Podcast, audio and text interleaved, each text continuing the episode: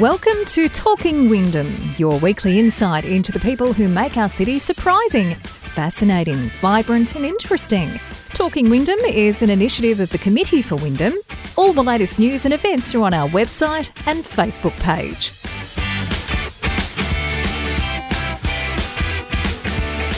Hi, and welcome to this edition of the Talking Wyndham podcast. My name's Kevin Hillier. Today, going to meet Kate Taholka. Now, Kate is the Plan Connect Manager with Encompass Community Services, and we've spoken to a couple of the members of uh, staff at Encompass in recent podcast episodes. Today, you'll meet Kate. Kate has her own challenges. She'll talk about those, and she'll talk about the great work she's doing with Encompass, who've moved into the city of Wyndham, as well as uh, their home base, of course, in the city of Geelong. They're now in the city of Wyndham with offices open. Uh, we'll talk about that. We'll talk about uh, the work that uh, Kate does and the work that uh, Compass Encompass does.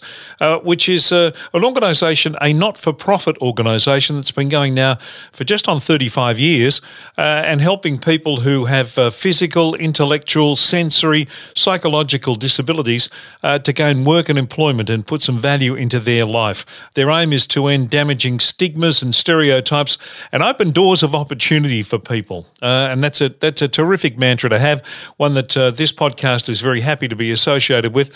And we're going to hear more of, of all of that work uh, from Kate, uh, who joins us now to have a chat from Encompass Community Services, the Plan Connect Manager. Ladies and gentlemen, I'd like to introduce you to Kate DeHolka.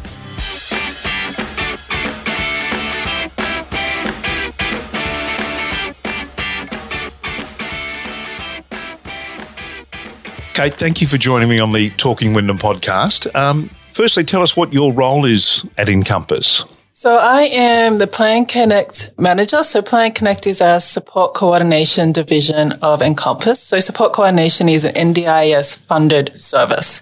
Okay. So we basically help people who have support coordination in the NDIS plan to basically spend the money in their plans, yep. essentially. Yep. So connect them to all the services that they need. Okay. So tell us, t- take us through your story. Yeah, so I'm actually an NDIS participant myself. So I have hearing loss. Yep. So um, when I was about 10 months old, I had meningitis. I'm very lucky to be alive, actually. Um, and I lost about 80% of my hearing. So apparently I was quite a stubborn child and I wouldn't get tested till I was about grade prep. so I didn't get hearing aids till end of grade prep. Um, and so I have, I rely quite a lot on lip reading. Yep. So phone's obviously very difficult for me. I have hearing aids. Um, but if you meet me, you wouldn't really know that I have it. So I feel like I have what you call it invisible disability. Yeah. Okay. Yeah. It's it's different. It's um it's a challenge, but I get by. Yeah. Does it help in in the role that you've got to understand what people are going through with what they're encountering? Yeah, absolutely. So, as a participant, I had a really, really bad experience with NDIS. Um, I went through a whole year. So, what had happened, right? So, when you have hearing loss, you are connected to Hearing Australia till you're about 26 years of age. And then that's it, you stop. You don't get any support. So, my audiologist told me you should apply for NDIS, of course. Great, I would do that. So, hang on, at 26, that's it. That's it until you're about 65 years of age. Oh, right. So okay. your whole adulthood, you're just expected to pay for all that yourself. So hearing aids could be $6,000. So it's not cheap. Yeah. So my audiologist told me to go to NDIS. I was like, great. They wouldn't give me my hearing aids. So they didn't believe, even though I've had my hearing aids since I was, what, six years old. Yeah. They didn't think I needed them. They thought, so with hearing aids, you have your basic, level one to you have to level six, which is like your more high tech, complex ones. Mm. I'm about level five. And for whatever reason, NDIS believed that I could get back, um, get by on level one, even though I've been on level five my entire life. So it was a year long battle of dealing with NDIS to try and get this. Was that based on any medical?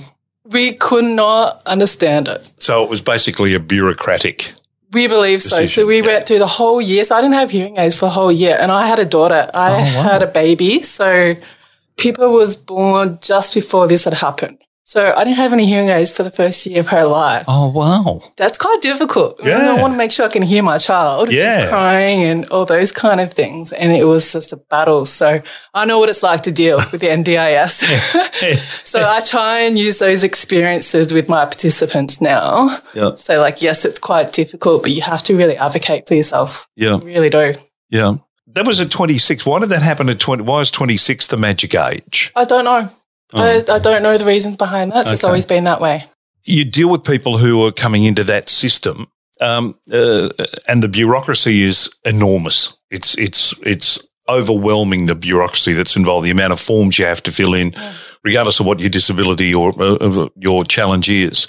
Um, when someone comes to sit with you and, and talk about it, how do you how do you take them through that? Well, it depends on the situation. So with everyone has a different plan, yeah. right? And so basically, I look at the situation and go, "What do you need?" And what yeah. has the NDIS actually given you? So when we try and balance that, so sometimes they may have a really great plan, they've got all the money they need to get all the supports they need, no problems there. But if that doesn't match up, if they don't have enough money in their plan to get all the supports they need, we have to have that conversation about, well, what's really important right now? Let's yeah. prioritize that. So it's really difficult. And with support coordination, we may get 20 hours in a plan for the whole year. Or we may get 100 hours. So that is also, So what does that mean exactly?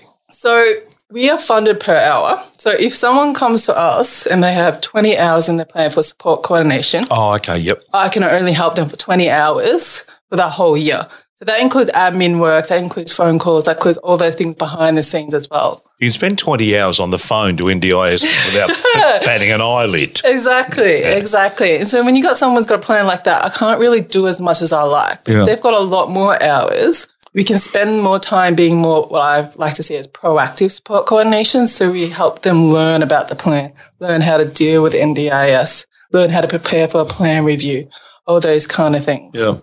The downside that I'm seeing at the moment is that plans are coming back with a lot less support coordination hours. And I don't know why this is happening. There must be it, something happening in DIS. Is that because there are more diagnoses, if that's such a word, um, uh, now than there has been previously? I don't know about that. I just think with NDIS at the moment, there's a big thing about the sustainability of the scheme. So they're going to clamp down. Money.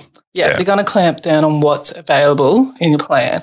And with support coordination, I think it's going to bite them back mm. a bit in the butt because um, we actually take a lot of work away from the local area coordinators and the planners because we filter a lot of questions before that it even gets to the to um, the NDIS. Yeah. If you take us away, they're just going to get more questions, more concerns, more things they have to deal with yeah. with the agency. So yeah. it's going to be interesting to see what happens over the next 12 months. Well, someone who is someone who is challenged by their disability, whether it's autism or whether it's hearing or whatever it is, um, for them to have to deal direct with NDIS is is, is an overwhelming experience, uh, and you drown in bureaucracy. Um, to have you as the buffer between that makes perfect sense because you know the system. If you're coming in from outside, you don't know the system, how to work it, how how it works. Yeah, and we do this as a job and we find it difficult. Yeah, yeah, yeah. so imagine yeah. it's not your job and yeah. things change all the time, all the time. So something that was we might be looking at helping a participant do now. Yeah. Three months ago, we probably couldn't do that. Vice versa. So yeah. it's things change so quickly with NDIS. Now you've only been at Encompass for a short amount of time. You only started there this year. Yes, I was at January and I actually worked at the agency NDIA last year. Right. So I was going to say prior to that, you're actually inside the system. Yeah, yeah, yeah. So I know what it's like to be a participant. I know what it's like to work with the agency. I know what it's like to work as a provider yeah. with NDIS. That's, what a real rounded experience. I was going to say that's a that's a really good place to be in, but it's also must be at times frustrating because you know what they're doing wrong, what they're doing wrong, and what they're doing wrong. Yep. It really does. But that just drives me even more. Yeah. Make sure we get the right outcomes for our participants. So what would you say to people who are trying who, who are thinking of of coming to you and coming to Encompass with their disability to talk to you about how they go about getting some funding and getting into the NDIS system? Because I'm I'm assuming that once you're in the system, it kind of self moves along. Yes or no. So if you're not with NDIS, so you don't actually have a plan or anything like that, then you need to apply yep. for NDIA. Um, the difficulty with that is that there's not a lot of support to help people apply yep. for NDIA. The best bet if you are somebody who wants to see if you're eligible for NDIA is actually contact the NDIA directly or contact the local area coordinator. Yep. They should be able to help you if you are a participant and you are you have your own plan, but you want something like support coordination, but you don't have that, you need to go back to your planner and say, I really need help for someone to help me figure out my plans and support. Does this does this start when you uh, in adulthood? Does it start at does it start at ten years old? Does it start at twenty? When when does it actually start that NDIS is part of what you need to be involved in? Uh, so NDIS starts from from a young age. I'm not sure what the cutoff is, but you can be a five year old. Oh, okay. Um, so that will be you'll be in the early childhood, early intervention part of the NDIS. It's a bit different in Yeah. terms of what kind of supports you get. They tend to focus more on the capacity building, so that's more like getting the therapist on board to build Oh, those okay. skills. Yep. As you're a bit older, it could be more about having those core supports around you, which could be like, you know, having a support worker, um, doing group programs, helping you get um, job, find employment, those kind of things. So Yeah. in terms of age, it doesn't really matter. You just have to meet the criteria for having a long-term disability. Okay. Is is the field widening for the, the employment possibilities for people who have disabilities? Is that becoming more of an open marketplace now where employers are, are actually acknowledging that people have something to offer, whereas before it would be in the too hard basket almost? Yes and no. Um, like there's great services out there that can help people with disabilities. or disability employment services are fantastic for that. In terms of employers being more open, look, touch and go. Some are great, some aren't so great. I think with COVID, um, the change, you know, working from home, all those kind of things, has been really good for people with disabilities Yeah. um, it's opening up some more doors, and I think that's shifting the attitudes around that. So I think that's a really positive thing for people with disabilities, and I hope things continue in that sense. I hope we don't just bounce back to what it was like before. So for me, for example, now everyone does video calls. Amazing.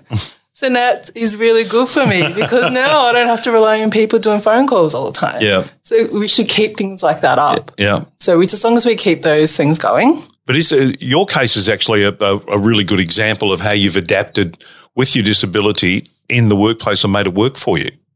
Yeah, it's funny. Um, I never really identified as having disability Yeah. about a couple of years ago. Yeah. And it's, um, it's when I decided to come back into the workforce after having my kids. I was like, well, I actually need to change the way that I work because I can't do phone. I mean, I can to a degree, but I can't have a long conversation on a phone because I just can't hear everything. Yeah.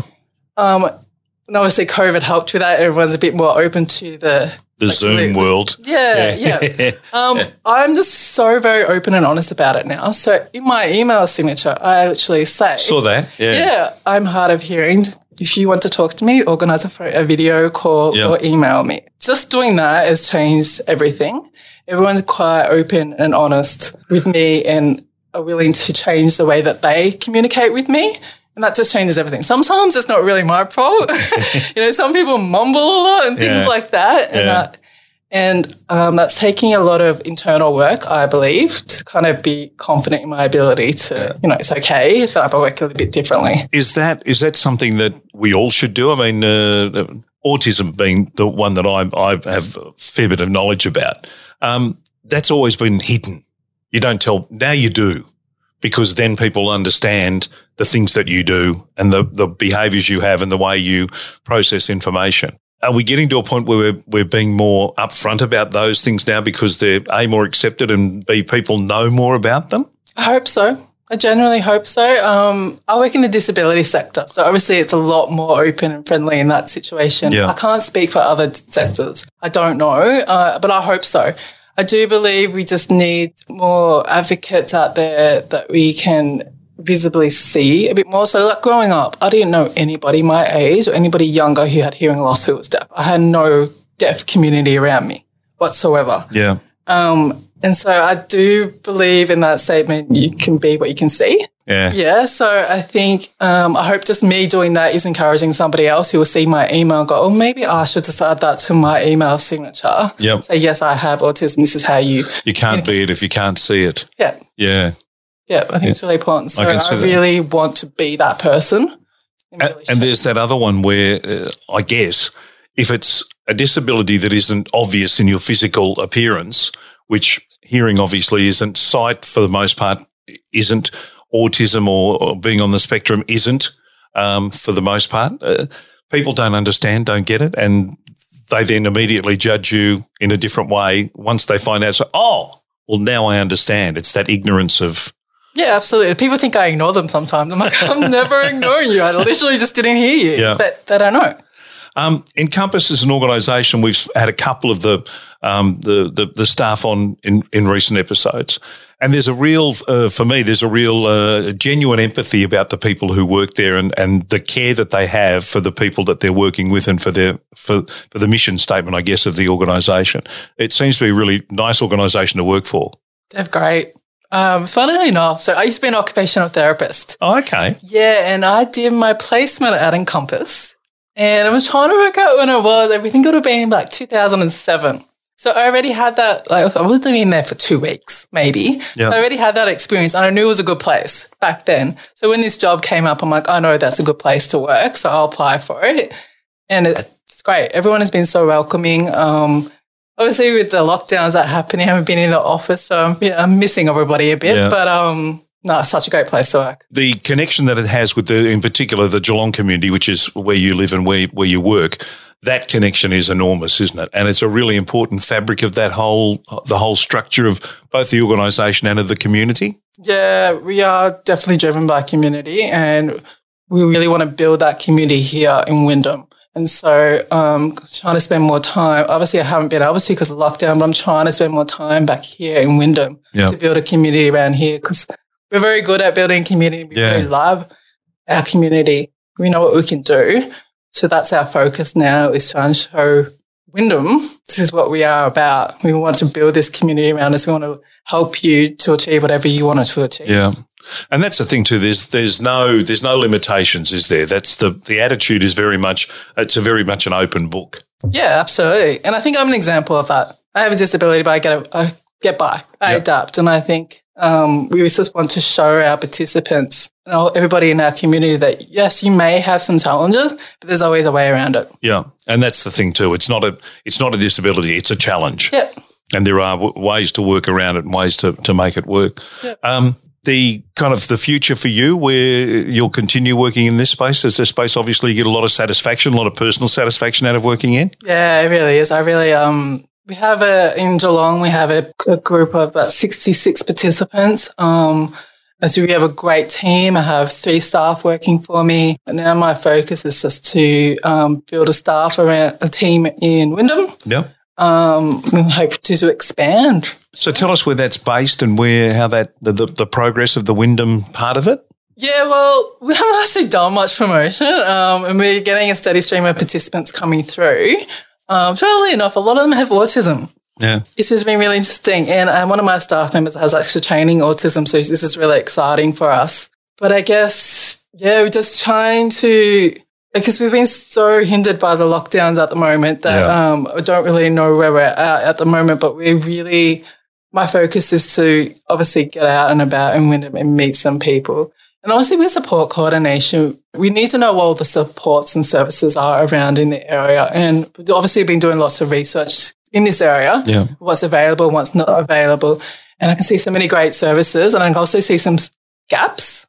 Um, so I'm really, particularly in the autism space, I've noticed um, there's there's a few great ones out there, but there's still some things missing that would be great to see pop up here. Yeah. So um, I also there's a part of me that kind of goes, oh, what is the gap out here? What else could maybe Encompass or something we could provide here as well? Yeah. And I know, particularly with the lockdowns, um, there's lots of wait lists happening with services. So obviously the services are there, but you got six month wait list Yeah. to get into these things. Yeah. So Encompass is a not for profit organisation, which is a, another terrific thing about it. And and uh, you mentioned that, that that strength of community is a really really interesting, uh, really interesting and important part of it. Obviously. yeah. Um, any any final message you'd like to give people about uh, what they should do to sort of get in touch with Encompass to if they if they think they've got something that they need to have a chat to you about? Yeah, absolutely. So the best bet is to obviously go to our website first, so encompass-cs.org.au. That's Yep. the best bet to find out what we offer. Um, if you want to contact me personally, send me an email. So plan out encompass-cs.org.au. Um, any questions about how to apply for NDS, I'm more than happy to have a chat with you about that. Yeah. Um, and how maybe if you want to look into how to get support coordination into your plan. If you don't have it, I can give you some advice on that as well. Yeah.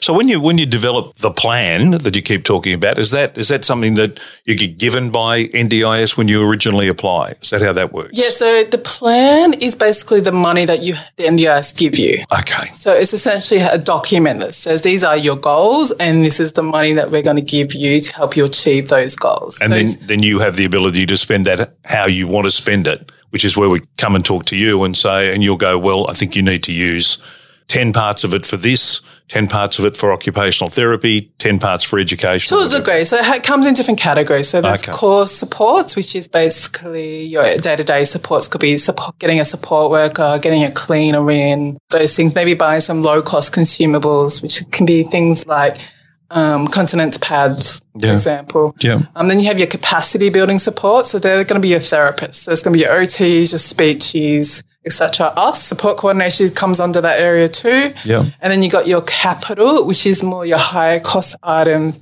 such as home modification and assistive technology like wheelchairs and stuff like that. Oh, okay. So you have these different categories and you Yep. have X amount of money in these categories. And our role as support coordination is to go, okay, you have this amount. How do you want to spend that? How much do you want to spend on a cleaner versus a support worker, etc. You may have 50 hours for therapists. So do you want an OT and a speech? How many hours? And then we'll find the OT. Yeah. We'll find it. Oh, okay. So yep, so we'll go too. find Oh, OTs okay. for you. You might find three or four options and go, this is what you've got.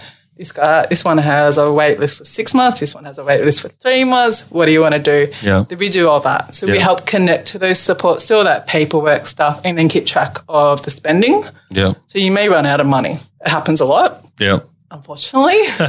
Um, so we help, That's life. yeah, it is life. It is life. And then we help them prepare for the new plan. So you may have a plan that lasts 12 months to two years, three years. So when you get up to that point where you're about your plan's about to expire, you have what we call a plan review. So you have a meeting with the NDIS planner and you talk about how things are going, what you need the money for, what supports you need, etc. Our role as support coordinator is to help you with that plan review and help you kind of advocate for your needs. If you have a lifetime disability, does your NDS support you for lifetime or do you have to go back and, and reapply again and again? How does, how does that work? No, so once you're in, you're in. okay. Um, but you will get a new plan. So the plan you may find for some people the needs your needs may reduce over time. Yeah. Okay. It may be the other way around. So um, there are definitely NDIS definitely pushing for longer plans. So for like a three year plan. Yeah. As a support coordinator, I don't encourage that because things can happen,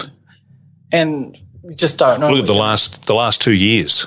The dynamic of the last two years for people um, uh, changed enormously. Absolutely, and it's. I can see why NDIS are doing it. Yeah. Um, It's it's less for them to do, I guess. Yeah, yeah, absolutely. But it's it's so it's difficult to talk about in a general sense because it's so different per person. Yeah. Well, that's the beauty of dealing with someone like yourself and with Encompass is that you do it on a case by case basis. It's not one size fits all. It is this one's different to this one to this one. Yeah. Yeah, and I think my OT background really helped because I can really look at the whole environment what's going on and say this is this person, this is the supports they have, just their informal supports like do they have carers around them that can help them, all those kind of things. Yeah. what are their needs are. So um, with my team, I have two support coordinators and an admin staff. I give them weekly supervision. So I will each week I'll catch up with them and go over their individual caseload with them. And They may have some.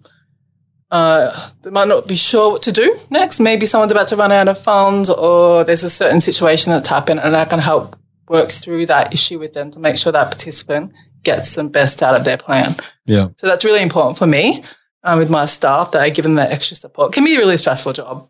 Can be Yeah. really stressful. Oh, yeah, I can imagine. Yeah. So particularly dealing with NDIS. Yeah. So um, that's something I'm really pride myself on with my team. I give them that extra support each week. They have that chance to debrief with me, but also just go through the individual caseload. If there's something they're really stuck with, we can talk about it. Yeah. No, it's fantastic. It's a great service and uh, do a terrific job. And look forward to seeing uh, much more of you in the Wyndham area. Yeah, me too. I hope I'm here more so we don't get locked down. Thanks very much for your time, Kate. Thank you for having me.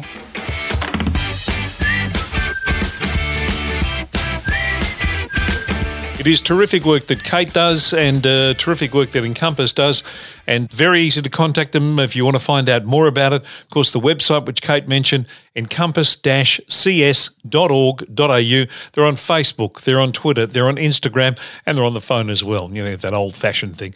Uh, five two double two double three double seven. That's the number down in Geelong.